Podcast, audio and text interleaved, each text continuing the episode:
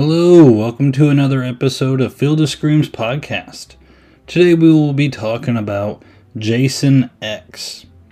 Jason X was made because basically the label of the company, they were in the works of making Freddy vs. Jason. It was teased, and Jason goes to hell, you know, Freddy's glove popping out of the ground, but they couldn't get a script to work.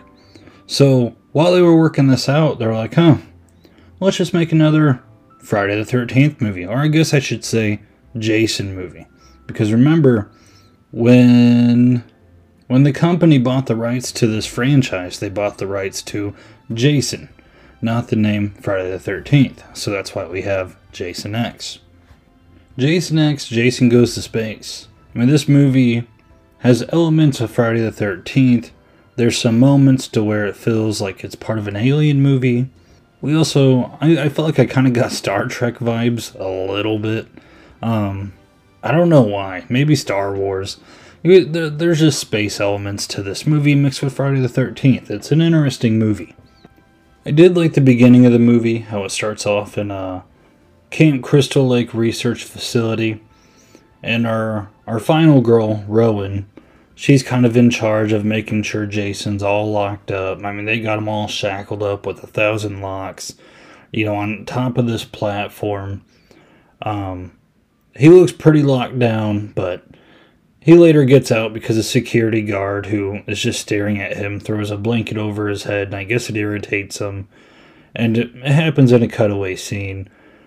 But of course, Jason kills him and puts him in the shackles instead.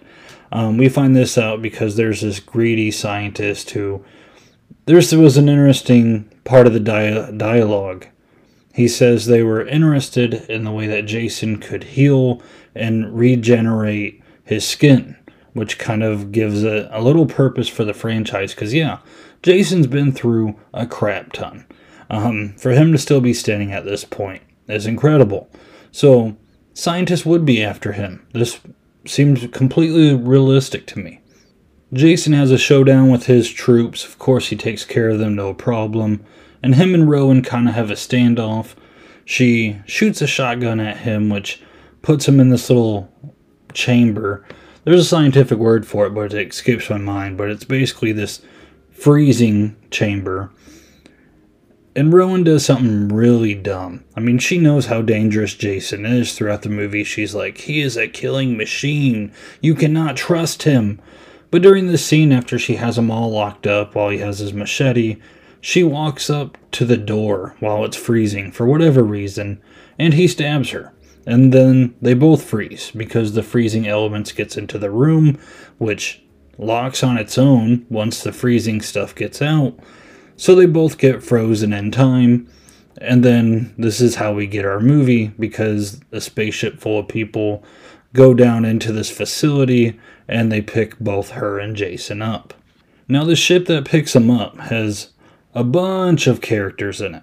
And surprisingly, a lot of them have a lot of dialogue to where you can kind of like them as characters. Um, it was very nice.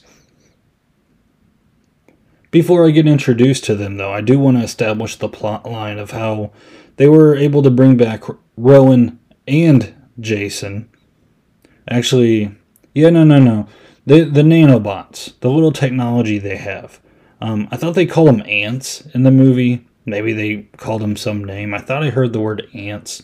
They look like ants. But I mean, I guess that's what nanobots are. But they go in and they repair Rowan so that she's as good as new. Um, and they are kind of fixing up Jason, or at least looking at him, um, until he's resurrected. Now, this is a clever plot line because it brings back our final girl, it brings back Jason, and it also helps later on in the film get Uber Jason. Um, it's a nice little final send off for the 10th movie, which it's already in space. It's already kind of ridiculous.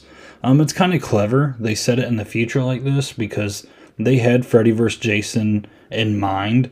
They weren't sure what was going to happen to Jason in that movie, and they kind of said they didn't want to mess up the timeline of Jason, which it kind of makes me laugh. It's like you don't want to mess up the timeline of a Jason movie. Come on.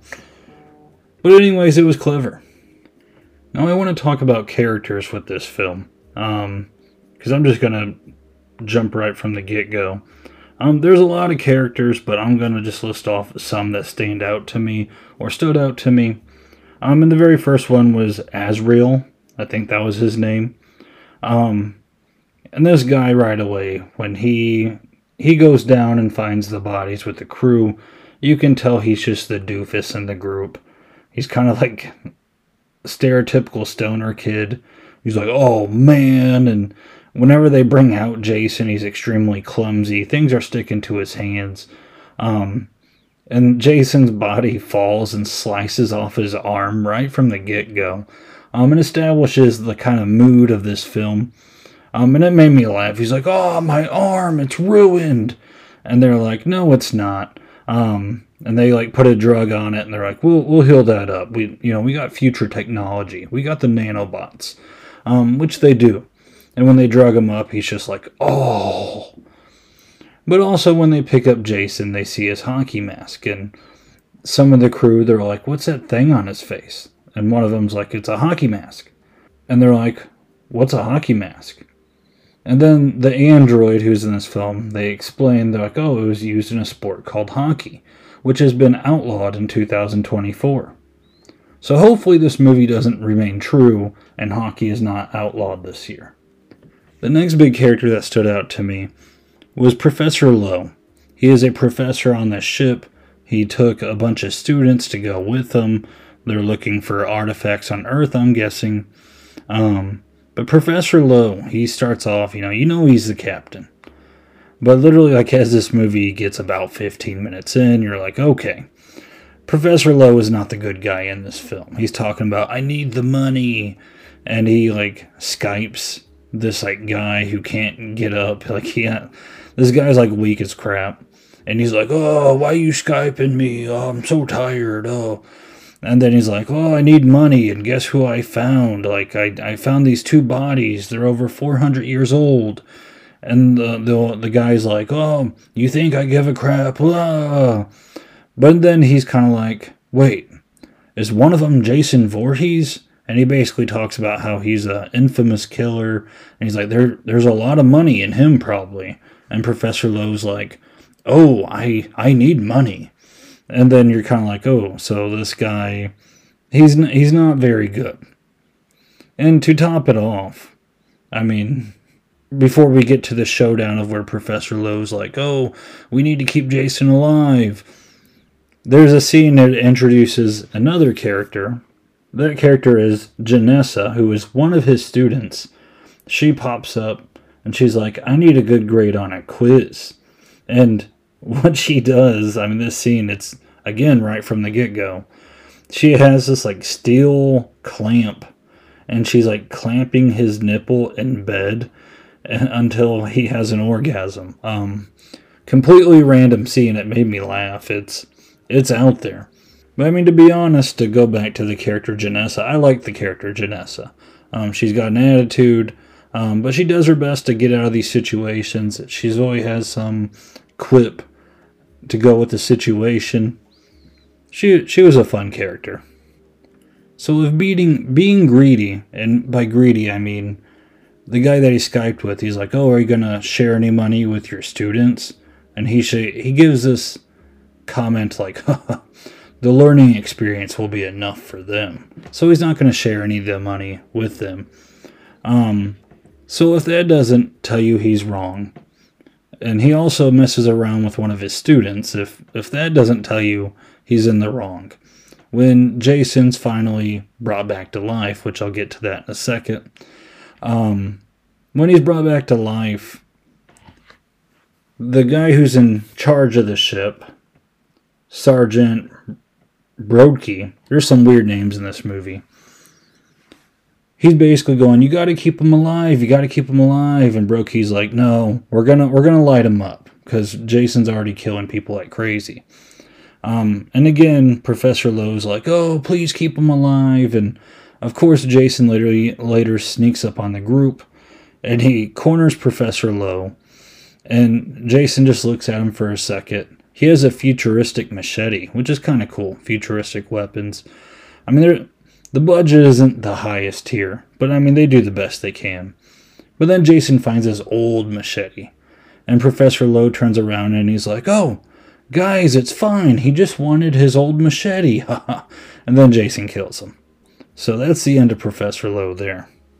Next, we have the characters Kinsa and Stoney. Okay, and Stoney's only role in this movie is Kinsa and Stoney are they're definitely a couple. I mean, while they're in the lab, they're in the lab with Adrienne, who I liked Adrienne a lot. She was kind of a serious character. I wish they had her in longer, but she gets the coolest death, so she, I guess she can't complain. But Kinsa and Stoney, they go to a room and they start making love right about the same time that Professor Lowe's getting his nipple clamped. Um, and while they're making love, Kinsa orgasms, and when she does, the sound of that is what brings Jason back to life. Um, the movie's very aware. It's funny, especially moments like this. Like it just makes you chuckle. Like, oh my gosh, it, it's just it's out there. But yeah, Jason uh, wakes up, and poor Adrienne. You know, she's done such a good job. Maybe I'm giving her too much praise. She wasn't in the movie very long. Um, but Jason wakes up, shoves her face in this. I don't know what it's called, but once he shoves her face in it, it freezes her face instantly. He yanks her back out and shatters her face against the um, shelf. Um, it's a very cool kill. It's a very famous kill. If there's a kill that is known in this movie, it is Adrienne's death. Um, it's even talked about in Mythbusters. Um, that's how popular it was. Jason then sneaks up on Stoney and Kinsa, and he instantly kills Stoney. And poor Kinsa, after this moment, she is just out of it. She's losing it. Um, it's hard to blame her. Her boyfriend gets slashed right in front of her. His blood splatters all over her. Um, and the MPAA, they were actually really lenient towards Jason X. Uh, maybe they learned their lessons. They're like, listen, guys, We've been hard on them for the past nine movies. Maybe we'll take it easy on them for the tenth one. You know, give, give them a little break. Um, but yeah, she's completely out of it. Um, and as this movie goes, um, there's literally a part like all the other characters need through this door, and she's having this mental breakdown. Um, and she freaks out, and she gets on like this escape ship. And when she goes to fly it, it's still attached to the main ship and she completely just crashes it. Like she drives it like 10 feet and crashes it and explodes. Um, it's so quick. It's so dumb. I cracked up when it happened. I don't know if it was supposed to be intentionally funny, um, but I personally found it very funny. There's a lot of futuristic elements in this movie. One of them, there's like a training ground. Um, Azrael is there with another guy. Um, and they're there training, and Jason comes into the training field, and they think it's like part of the program, so they're just laughing. And Jason actually like slices them up while they're in training mode, which is like virtual. Um, and both of them kind of get mad, and they're like, "Oh, quit training." And like the program stops, but Jason's still there, and Azrael's like, "What? What the heck, man?" Like Azrael's annoying. I personally, I thought I did not like him as a character. Um, and when he met his demise, I was pretty happy. I didn't want Azrael running around with the final members um, of this movie. So once that happened, I, again, pretty happy. And this kind of sets off to where the crew knows that Jason's on the ship, so they send all these like soldiers on the ship or the grunts. They got all these big guns, and of course Jason Jason takes them out one by one. I'm not going to go too much into the scene, but there is a great moment where Jason takes one of the soldiers and throws him on this like gigantic screw looking thing sticking out of the floor. Um, and he gets impaled by it. It was a pretty cool death. Um, but then he's like spinning down the screw, which I'm like, how does that work? Um, but one of the soldiers goes by and they're like, what's the status of him? And she like takes her radio and she goes, he's screwed. Um, pretty funny moment. It's corny, but I, I still enjoyed it. There's two other characters I want to talk about, but before I do, I want to talk about our final girl, Rowan. Um, her and Jason have a very cool beginning of this movie. Uh, I like it. It sets them up for conflict. As soon as it starts and you see that both of them get carried onto the ship, you know that those are the two forces that will be going at each other. Um, but I personally found Rowan kind of a bland final girl. She has a pretty dumb line where she picks up one of the futuristic, I would say rifle, but I'm just going to call it a gun because it looks too big to be a rifle. And one of the people are like, Whoa, do you even know how to use that? And she's like, Yeah, it's just like riding a bike. Once you learn how to do it, you know how to do it forever. And I was like, What? Nah, that wouldn't fly with me. Like, if I was on that ship, I would question that a little bit more. You've been frozen for 400 years, and technology has advanced so much. You know, picture what weapons were like 400 years ago from today. Um, a lot different. So, you know, her just making this claim, I, I, I don't know.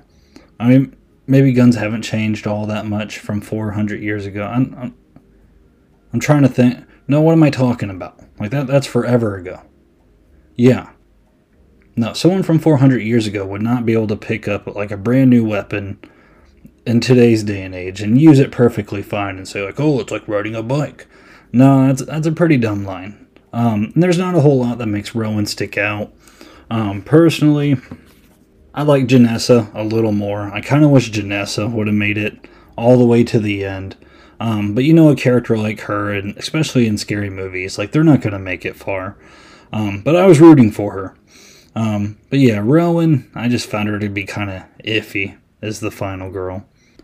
The next two characters I'm going to talk about, uh, Tsunaron and KM14, which I feel like I have to bring them up together. Um, KM14 is an android. Um, it's kind of just like Alien. Um, that's what I meant about Alien. Elements of Alien is you know there's kind of the android that looks exactly like a person, but they are like part robot. Um, and then another moment that was like Alien was when the soldiers or grunts were looking for Jason, um, and they were you know doing that little battle. But Tsunaron, and KM14 have a relationship, um, and when Janessa calls him out on it, he's like, "It's not like that." He like freaks out, um, but it is like that. I mean, he literally put boobs on this android, and she wanted them. Um, in his defense, but it's just like still like if you're, come on, man, like it is like that. You guys are tongue locking later in this movie. Um, they have a relationship, and Tsunaron kind of looks like Andrew Garfield. Um, when I watched it, I kind of had to do a double take to make sure it wasn't Andrew Garfield. I don't know. In my opinion, he looks just like him. Um, but yeah, they're a pairing. Um, KM14, she has some very BA scenes in this movie. I mean, she's running and gunning. And when Jason's in his original form, she literally takes him out. She blows him to smithereens. But the clever plot line with the little nanobots, they bring him back. And it's kind of a cool teasing moment. It's like there's not enough flesh to bring him back. And I think it says like infusing metal. Um, and then that's how we get Uber Jason. Um, again, very cool moment in this film, but you got to give credit where credit's due. KM14 had a very awesome sequence where she's just gunning Jason down. As we get later in this movie, um, some sequences that are important. Um, Sergeant Brokey, he does get stabbed, but this dude is like the roach of the film. You know, that one character that's always so hard to kill. That's that's him. That's Brodkey. Um, he gets stabbed. You think he's dead. They kind of like carry carry him along, but as scary movies tend to do, like when the movie goes on long enough, the character almost like forgets his former wounds, um, and he helps patch up the electrical work that's needed to help them escape this ship. Um, unfortunately, Janessa does not get a happy ending. Uber Jason, he's tearing through walls and doors by this part of the film. Um, and one of them, like, he punches a hole in the ship to where it's like sucking everything out in space. And part of the crate flies up and gets stuck there. And as soon as you see the crate, you're like, okay, someone's going through it. Um, and of course, everyone goes over except poor, poor Janessa. And her last words are, This really sucks. And then she flies through it. So Janessa is gone. The final moment I gotta give a shout out to is they are trying to run away from Jason, Jason's about to enter the cockpit while this other ship is trying to get there and attach this little like safety thing so they can cross onto the other ship because this ship's about to explode. And they set up this like diversion, this program to distract Jason, and it takes him back to Camp Crystal Lake. And while he's there, he's walking around and he sees Tsunaron, Andrew Garfield. That's not Andrew Garfield, but it looks like him. Um, they see him though, and then they're like, we need another distraction. So they send these two girls that are holograms that are just chilling there on the lake. And Jason walks up to them and they have these sleeping bags. And the girls are like, all we want to do is smoke weed and have premarital sex. Um, and it's a play on, you know, the typical things that happen in Friday the 13th movies. And of course, that makes Jason very mad. Um, so the next sequence we see is him just slamming them in their sleeping bags. He swings one against a tree. It's pretty funny. It's a funny moment. Um, but yeah, then the conclusion of the movie happens. Brokey comes back in a suit. He looks really cool in the suit. Um, Rowan, Tsunaron, and the head of KM14 because she cannot take on Uber Jason. He's indestructible by this point. They escape, the ship explodes. Jason has one final moment where he's lurching at the rescue ship, but Brokey flies through space and tackles him, and they're both flying back to Earth. Which one thing made me wonder. Um, Professor Lowe said that all life on Earth is dead. Um, but whenever Brokey, he literally sends Jason back down to Earth. Um, and we see this couple, and it's a funny ending, but it just doesn't match up with what Professor Lowe says. Um, there's a couple there, and they see Jason falling from the sky. They think it's like a shooting star, and they're like, "What was that?" And the girl says that, "What was that?" Um, and the guy's like, "I don't know, but it landed in the lake. Let's go check it out." Um, and it's just a cool ending to this movie. To wrap up this review, I will say Jason X it's a lot better than what I remember it being. Um, I remember kind of lumping it in with Jason Takes Manhattan and Jason Goes to Hell, um, is, you know, the downward spiral of the franchise, um, which they, they are pretty silly by this point. This movie's very silly, um, but it, it knows it's silly. Um, and I think it plays it very well. Um, I, I, I liked it. I enjoyed watching this movie again. Um, so yeah, it, it's a good movie. It's it's weird. It's in space, but it's a fun time in space. So the next thing we got to do is Freddy versus Jason. I've been looking forward to this ever since we hit Jason Goes to Hell. It's like, oh, I need I need Freddy versus Jason to kind of just bring a little more life into movies that I'm watching. Um, so I'm looking forward to doing that one. Um, I recently just got done with the very first live stream on YouTube um, for this podcast. You know, the first Field of Scream podcast live stream.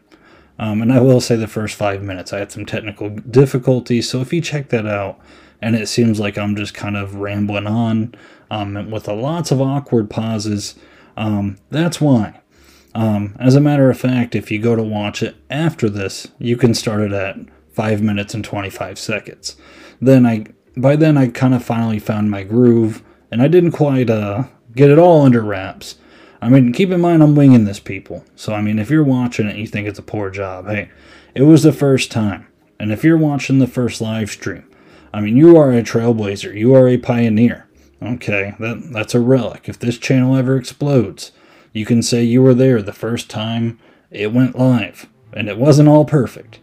Um, so keep that in mind. I'm, I'm partially joking, partially tongue in cheek here. Um, but if you're still here, I, I appreciate you listening.